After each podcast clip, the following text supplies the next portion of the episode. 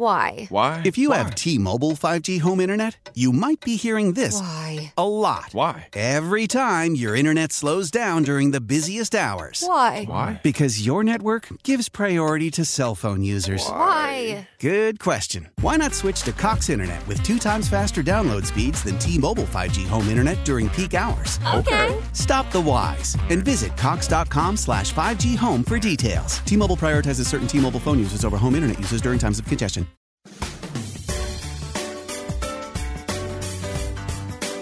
It's time to turn your garden into a smart garden on News Radio 830 WCCO. Smart Gardens, an hour of expert advice and answers to all of your lawn and gardening questions. You can call 989 9226 or text us at 81807. Now, here's Denny Long with this week's Smart Garden. Yes, good morning with Julie Weisenheimer. No, we're, jo- we're joking Weisenheimer. Yeah, you've heard that before, haven't you? Uh, too many Yes, times I bet to count. you have. yes, I've heard like Carl's that. heard it more than I have because he grew up with this name. I just married into it. And uh, uh, Sid Sid used to say, Denny, Denny's short. For years. That was years ago.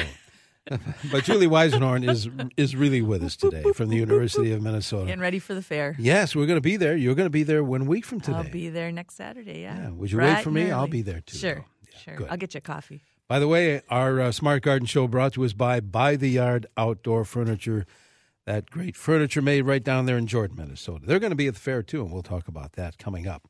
But as you know, if you're familiar with the show, we tend to get real busy. Julie does a lot of work here, and Mary and Teresa and Sam and everybody else. The whole gang. Now, who's going to be with you uh, one week from today? Uh, Dr. Eric Watkins, Oh, our yes. one of our turf professors, will be there, and uh, he's always a good, good time. So that's one week from today. All Yeah. Well, if you do have a lawn or garden question today, 651 989 9226, or send a text 81807. 81807. Days are getting shorter.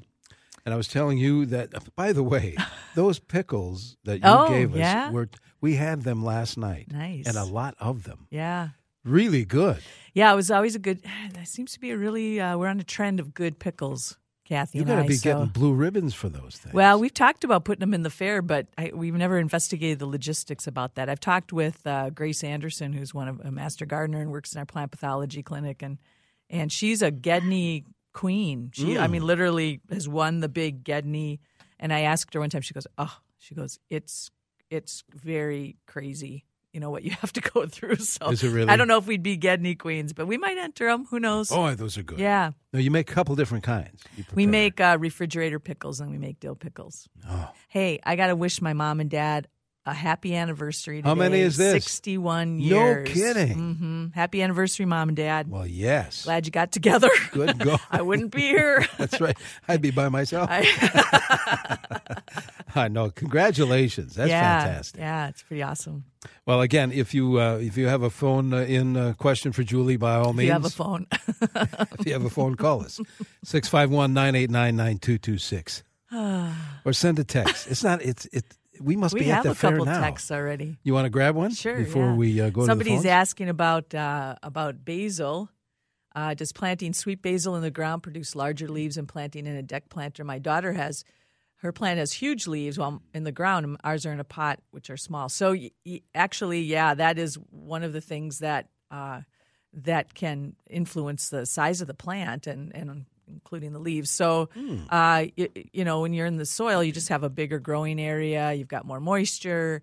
Uh, the soil is is has got a lot of organic matter mixed in. So yeah, that that could be one of the reasons. Could also be the location, more sun. That's true. Yeah. You know, might be what your daughter put. Maybe she mixed in compost at the beginning, and that adds a lot of uh, lightness to the soil, and versus a a couple of different variables. yeah, it could be lots of things. But yeah, I, I think um, it, that's probably one of the big reasons.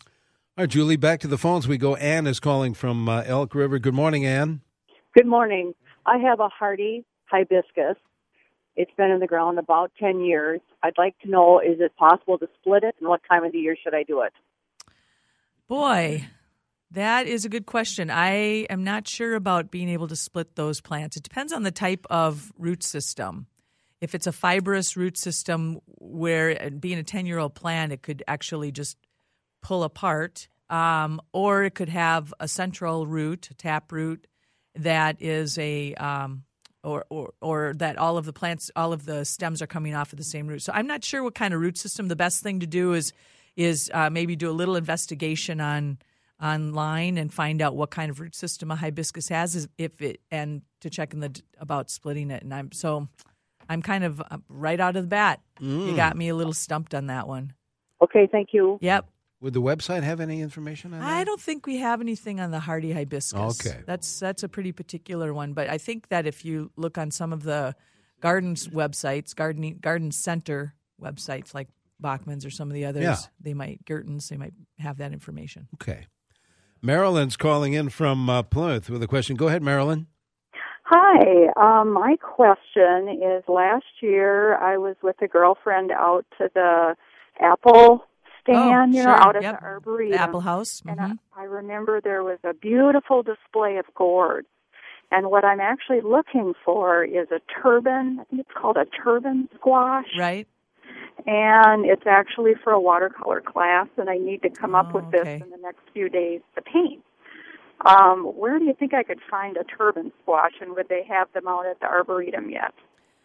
Uh, I I'm not sure, but you could call the arboretum and ask them. They have a, a farm that actually grows a lot of those unique squash that you see on display and that are also at the Apple House for sale. Um, so you could give them a holler, ask them.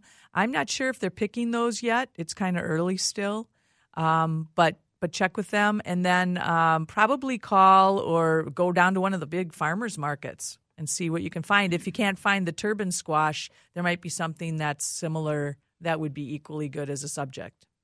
Okay.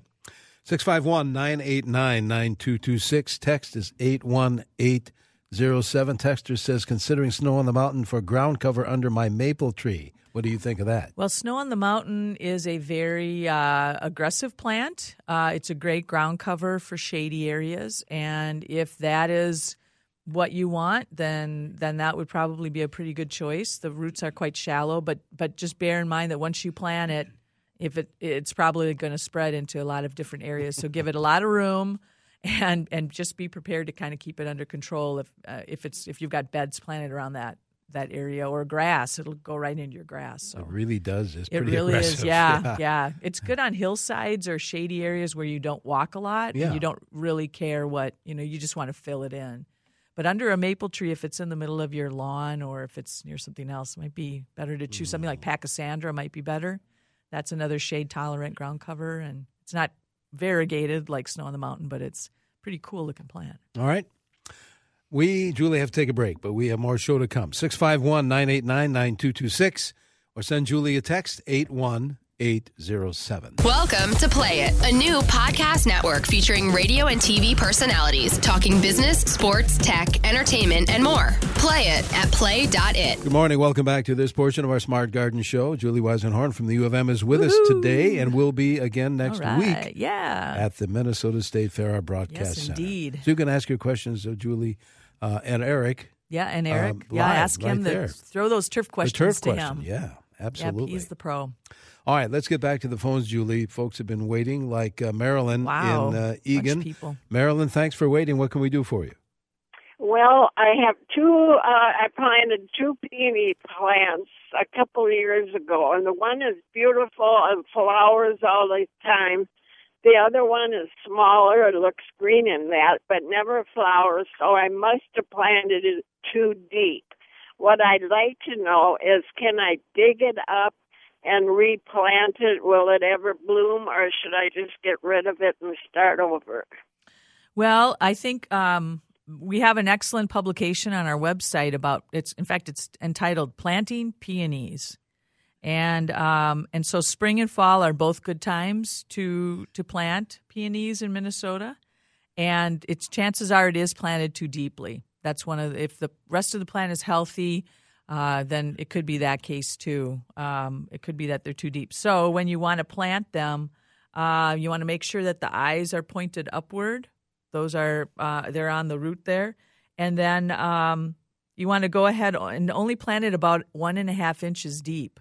So I would I would try if you like the place the peony is. I would take a a, a fork, like a, a garden fork, and I would gently lift it and see if you can just lift it in place. Or if it, if it's in a, a location that's too shady, you might want to move it to a sunnier spot. I think both of those would be good options. So, but again, it's an inch and a half deep is only. And take That's a look it, if you have access to the internet. Uh, Marilyn is to take a look at that planting peonies and maybe take a read before you get outside and do that. But you can do that now, so you can take care of that now, so it's ready for spring. Very good. Thanks, Marilyn. Uh, let's see who is next. It would be Ralph calling from Plymouth. Ralph, you're on with Julie. Yeah, morning. Good morning. I've got uh, four crabapple trees that have been doing poorly and poorly. They're dropping leaves like crazy this year, and uh, losing branches. Losing branches. Hmm. Well, the leaves could be they could be could be apple scab. That's a common issue with some uh, cultivars of of uh, um, crab apples, and they do drop their leaves. That's one of the results of that. But uh, again, we have a great pub on actually on just apples in general diseases, and there's it's on pest management, and there's information on different different uh, issues. We also have a good tool that you might want to check out, uh, and this applies to all, lots of plants. Is called "What's Wrong with My Plant," and it's a diagnostic tool on our website. And you can go ahead and look at apples, and then look at a lot of pictures to see what matches or what description matches the issue that you have, and then there's a link to the resources. So um, that site's extension.umn.edu and click on the garden tab, go to yard and garden. And then in this case, Ralph, you'd go to the fruits and you'd look up apples, and that applies to crab apples too. So, Okay. or go to what's wrong with my plant. You could start there. Great info there. Yeah, A lot of good info. That's great. But as far as the branches dropping, I'm not really sure what that might be. So, you know, if you have an issue with a lot of trees, and it sounds like you got four four trees you're concerned about, is you can always contact a certified arborist to come in and take a look at those and assess the situation. Absolutely. Thanks, Ralph. Joyce is calling from Spring Lake Park. Joyce, you're on with Julie. Hi, Julie. Hello. I just was wondering, is it too late to plant perennials like lavender in the grasses? Well, the lavender is a tender perennial, and so it's um, kind of depending on the cultivar or the variety that you choose. It's a little bit touchy. It's um, it's a plant that needs to stay moist. You you consider it kind of almost like an evergreen, uh, where you water it, water it, water it until it uh, you know if it's dry until the frost comes, and um, so you could plant it now. We're getting we're getting close to where um, the the plants are going to they need to establish strong roots before they go into the colder season. So we're we're kind of getting into you know end of August or so. Um, I would say if you're going to plant them, do it do it quickly, do it now, and so those plants can establish a good root system before they get into the to the cold season. But w- lavender's tricky because it, it, it's a tender perennial, and I would probably I'd recommend probably covering it with chopped up leaves to protect it through this through the winter. I always say give it a whirl. You know, it's a great plant, beautiful plant. I've got it in my yard, but I always cover it to uh, hold that moisture in and and keep those roots protected through the winter. Very good. Let's go back to Kay. I think Kay has another uh, peony question. Uh, Kay and Goodhue, good morning. Good morning. Morning. Uh, yes, I have a fern fern peony, and it blossomed beautifully.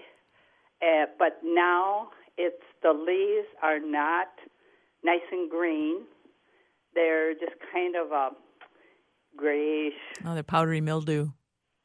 Oh, so what do I do? Yeah. Is that going to kill it? No, it won't kill it. It's powdery mildew is a, a fungus that's in the environment. I mean, it's it's a lot of places, and uh, peonies are susceptible to it in particular, and they get this kind of dusty gray look to the leaves. Um, the best thing to do is when those leaves die back is to cut them off this fall and then dispose of them, and uh, and to uh, kind of tidy up that area. If you have other fallen leaves, um, in the case of peonies, um, you know, it's just something that it's something that happens. It's not going to kill the plant, though. It's just kind of unsightly. All right, 651 989 9226. Text is 81807. Let's uh, grab this text before we uh, head to the break, Julie. Okay, slugs have infested my hosta garden. Ah, I'm so sorry about that. Will my hostas return next year? Yes. What is the best way to get rid of all slugs now? Impossible. Those slugs are are very per you know very very um, uh, quite a presence in hosta, and we've had a lot of rain. That's one of the things. A couple things you can do though. You can uh, uh, put down some mulch underneath, some woody mulch underneath your hostas. That will help to make a coarse uh, environment for them crawling. They don't. They have soft bodies, so they don't like to be on sharp things. That's one thing you can do. You can, depending on if this is you know logistically feasible, but you can trim up the lower leaves of your hostas to add light, to bring light down to the base of the plant. And what that will do is create a, a, a sunnier location. And the slugs, of course, they like shady, dark locations. Um, if it's just a few hostas, uh, you can also there's also a, a, where you put down a, a, a board on the ground, and in the morning you pick it up and scrape the slugs off of it. They go underneath there and they hide under there. Some people have put diatomaceous earth, which is a kind of crushed up seashells kind of stuff. Um, that's to make a coarse environment where it's unfavorable for the slugs as well. So those are a couple things that you can do. I recommend trimming up the the lower leaves. I the if the plants are big and healthy, it's not going to be a problem. Create a sunnier environment around the base of the plant, and then put mulch down. Some people don't they use beer? Yeah, and actually, Jeff Gillman, who was a, a he's a former professor from our department, he wrote a great book on um, garden myths, and he tested that, like Yeah. home remedies, and so he tested that. I think he tested all different kinds of beer. but one of the things he did say that and you use a you use a like a pie pan, Yeah. pie plate or something, and you sink it to the level of, or you could use like a lid of a big container or something. And you sink it to the level of the ground, and you have to put the beer in so it's low enough so the slugs have to reach over the edge and fall, and they fall Can't into the out. beer and drown. Hmm.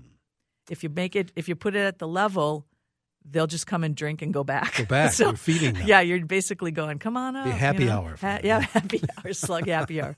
So that that does work too, but a lot of people, you know, they don't keep up on it. And it Yeah. it's kind of gross. It you know. So that's I I I'd rather have people change their cultural, uh, you know, the way that they manage the space rather than than that putting down a bunch of stuff. All right, Julie, we have to take a break. We have another half hour of the show to go. So if you're on the line, hang on, and uh, textures will grab more text messages as well. This is the Smart Garden Show on 830 WCCO. And welcome back to our Smart Garden Show brought to us by By the Yard Outdoor Furniture. We appreciate that. We'll talk about that coming up. And the Minnesota State Fair as Wow. well. Denny Long here with Julie Weisenhorn from the U of M is helping us out, and she will do that again live from our broadcast center one week from today. Yeah, I like to do the fair in that Yeah. time of day. Yeah, it's fun. then we go out and get a lot of folks uh, coming up to you and ask you questions too, for sure. So we look forward to that. I will look forward to your questions either by phone or by text this morning. 651 989 9226. Text is 81807. Tony is calling from South St. Paul with a question. Go ahead, Tony. Uh, good morning. Say, I've got some sumac, and they've been around for well, maybe 30 years, and I've noticed some green little pods about the size of a golf ball, and I've not seen them before. They're they're growing right out of the tips of the stems on the on the leaves. I broke one open, and there there's a little bit of kind of white powderish in there. Okay. They're probably a type of gall. So galls are harmless. They're usually produced by some kind of insect feeding, a mite or something, a midge or something like that. So it's more of just an oddity. And some years you just see them more than others. So it's There's it, not a lot of them. It's, yeah, it's nothing to I've not seen before. yeah, it's just nothing to worry about. It's just kind of a, Okay. a weird. Um, gulls are It strange. Yeah, we see them on a lot of maple tree leaves right now. I saw a bunch on hackberry, and they're all different. In fact, we have a really good publication on our website about galls if you want to learn more about galls. But they're kind of funky. Yeah, they are. I Mhm. broke one open, thought there might be a little critter in there or something, but uh, you know, it's just a little bit, of, a little bit of white dust, or you know, it's just Sure. something I've not seen before. Yeah. Yep. Very good. Yeah. Thank all you, right. Tony. Thanks, Tony. Appreciate the call. Uh, Wayne is calling from Shoreview uh, with a question. Wayne, you're on with Julie. Yeah, Julie, I was just wondering, we were given a plant called a bromeliad. Bromeliad. Yes. Mm-hmm. And we want to know how to keep it growing good and uh, anything you know about a bromeliad. Bromeliad. Yeah. bromeliad. So that. that's okay. That's all right. So the uh, so bromeliads are tropical plants. They are um, grown indoors and uh, usually in conservatories, and they can get some. Some can be very very large. They're very showy plants, as you probably noticed from the one you have. And uh, watering them when you want to water them when they're dry. You don't want to keep them wet all the time. But when you water them, you can water them so that the water falls into the leaf. You know, the leaves kind of form a little little pocket around the stem, and you can just water them so that water sits in there. It'll trickle down and feed the roots, and that's a normal uh, occurrence. They kind of hold water in those spaces, and so you can uh, water them that way. But make sure they drain well. Don't let them sit in water. So if they're if it's inside of another pot, take it out, set it in the sink. I'd recommend if you if you have rain barrels to water them with rainwater, or to get uh, just buy a gallon of of uh, the the water that you can get at the grocery store. It's reverse osmosis water. I'd have one of those because these are tropicals and they uh, tend to burn on the tips if you have fluoride in your water. Um, you don't really need to fertilize them very much, and if you do, it would just be a household fertilizer, very, very dilute, maybe half to a quarter strength. Okay. Text number is 81807. Here's one, Julie. Something ate all the flowers off my impatiens. What could that be? That's a bummer. Yeah. Um, it could be any number of critters. It might be a rabbit. Uh, it could be an insect that uh, fed on those. It could also be uh, if you've noticed the leaves on the bottom, if they're like down around the base of the plant, it could also be downy mildew, which is a uh, mildew that grows on the underside of impatiens. If these are the standard garden impatiens, Walleriana is the species um, that uh, grow in the shade. These uh, that's an issue that comes from greenhouse management primarily, but um, can be um, if you plant them in the same place year after year, it'll it'll reside in the soil, and you need to stop planting your impatiens in that case. So um, that those could be some reasons. Uh, hard to say what critter it is. If it, it's an animal, you got to just catch it in the act. Yeah. Yeah. Uh, my, the texter says my endless summer hydrangea has light green leaves on it. Can I fertilize that now? Yeah, so right now we're getting to the point where we don't really want to be fertilizing our, our shrubs and um, perennials because they're going to be starting to, I'm sorry to say, move into dormancy. and so uh, we don't want to prompt any new growth right now. And uh, that's not to say you wouldn't maybe fertilize your grass at this point. That's another story. But with these perennials, we want them to just kind of stop putting out new growth and just move uh, in a natural way into the the winter months. Oh, I hate to say that. Sorry, I felt a little pain in my back right then. But uh, that's uh, that's one of the things. So now wouldn't be the time to do that. How about transplanting hostas and sedum now, or better to wait till spring? Uh, I I like to wait till spring for those. One of the and the big reason is is that you're going to break off the sedum. It's going to look awful. The hostas, it's tough to move those big hostas. It's easier to move them when they're small and they're just emerging from the ground. So that's what I would. That's a good time to divide them too. Is in the spring. I wouldn't do that now. Back to the phones we go. Susan is calling from Minnetrista with a question. Go ahead, Susan. Hi, I uh, purchased a Minnesota red bud tree this past spring. Sure. And it was the last tree on the lot, and it was on sale. And I'm not sure um, what to do because when I when I purchased it, I still have the receipt and everything. But when I purchased it, um, there's like two feet. It's probably about six and a half feet tall. I'm just Okay. estimating and the the middle branches um, on the top for about one and a half feet didn't didn't flower or bud, and the rest of the tree's doing fairly well. I mean, it seems like it's slow. Um, I just you know just planted it this spring, Sure. but the canopy's only like three. Yeah, four it's feet small. Yeah, it's still got a ways to go. Yeah. Yeah, So I don't know.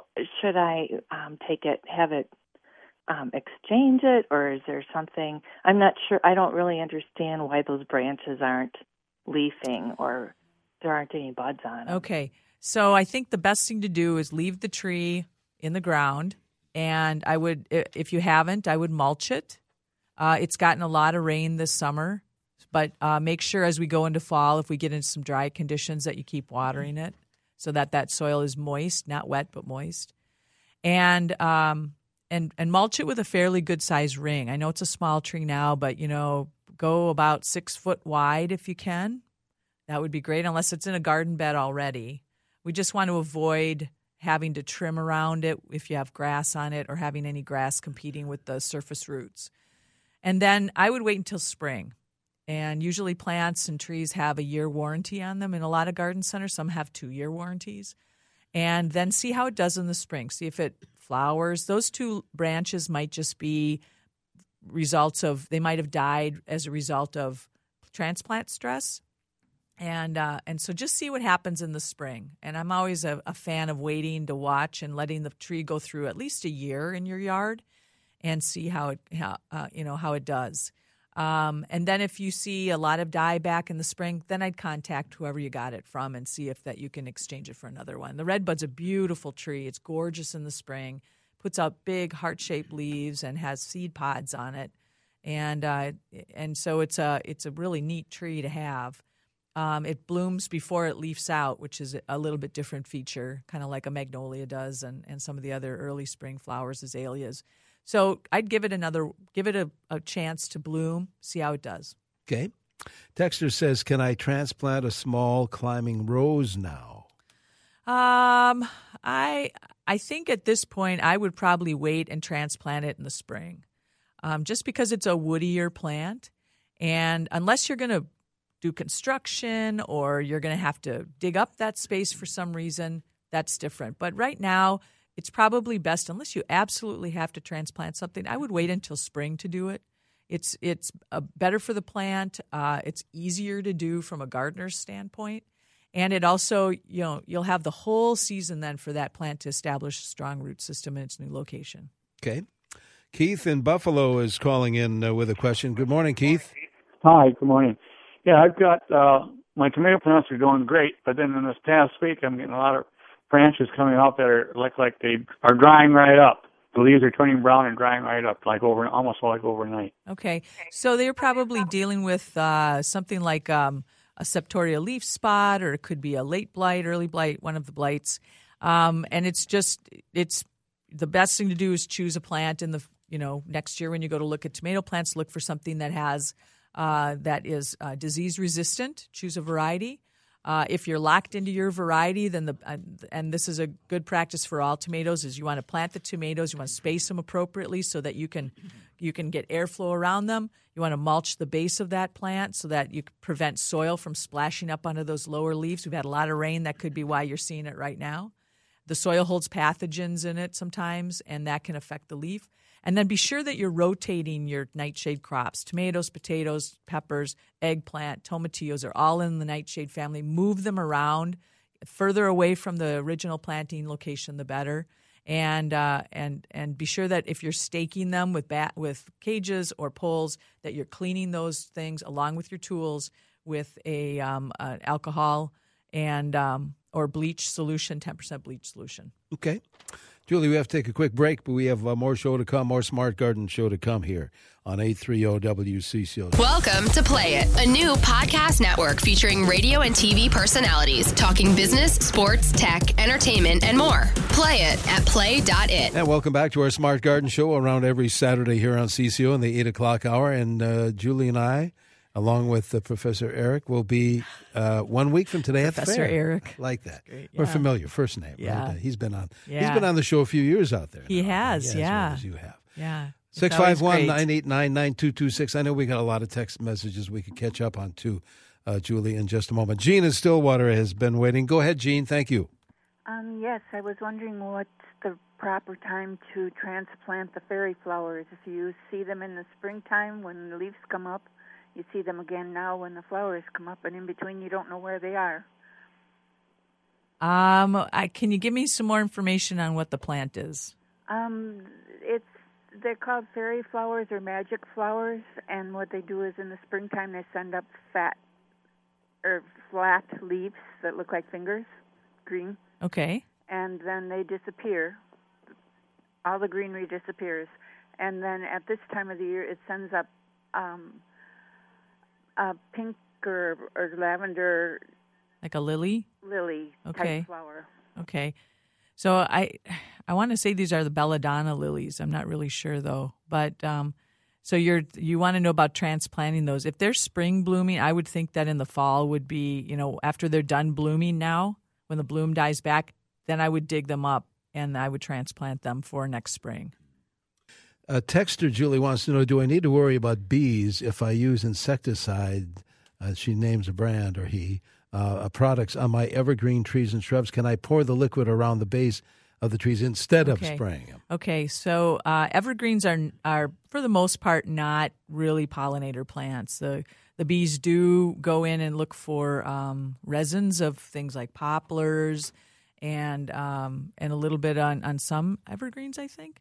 However, um, the big question, the big point of this question, I, I think, is the use of a pesticide improperly. So if the if the pesticide is a spray, don't pour it on the ground.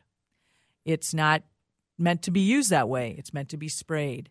And if you do spray your evergreens, I'm, you know, first of all, make sure that you're spraying the appropriate product for whatever the issue is, and make sure that the issue requires a spray. In a lot of cases, it's temporary. Example are sawfly larvae. Sawfly larvae attack uh, will feed on evergreens in the spring. Well, they're only around for about a week and a half or two weeks, so they're really a powerful spray of water will take care of those. If you're spraying for spider mites, uh, that could be you know something that you would be spraying a miticide, and a miticide will affect only mites. Doesn't affect other insects necessarily. However, uh, we're finding that things that we think are not affecting pollinators can affect pollinators. So whatever you use, you have to be really judicious with it, and you have to target exactly that plant and use it the way that it says on the label. So uh, don't pour it in the ground. It's not meant to be done used that way. Spray it very carefully. Uh, protect other plants that it may affect, and uh, and really make sure that you're that you have to spray something that you're really going to lose that plant, and then make sure that you're spraying for the proper issue. And like you always said, and you said it again, read the Read the label. Follow the label. The label is a legal document, and technically, if you don't follow the label, you're breaking the law. Hmm. All right. Sorry. Uh, Glenn in Shakopee is on the horn with a question. Go ahead, Glenn. Thank you for my for taking my call. I got a maple Autumn Blaze trailer uh, tree that I planted here about approximately two years ago. Okay. And it's about 18 uh, feet now, probably. And I want to trim it. Is it possible I could trim it? And I want to form a good crutch.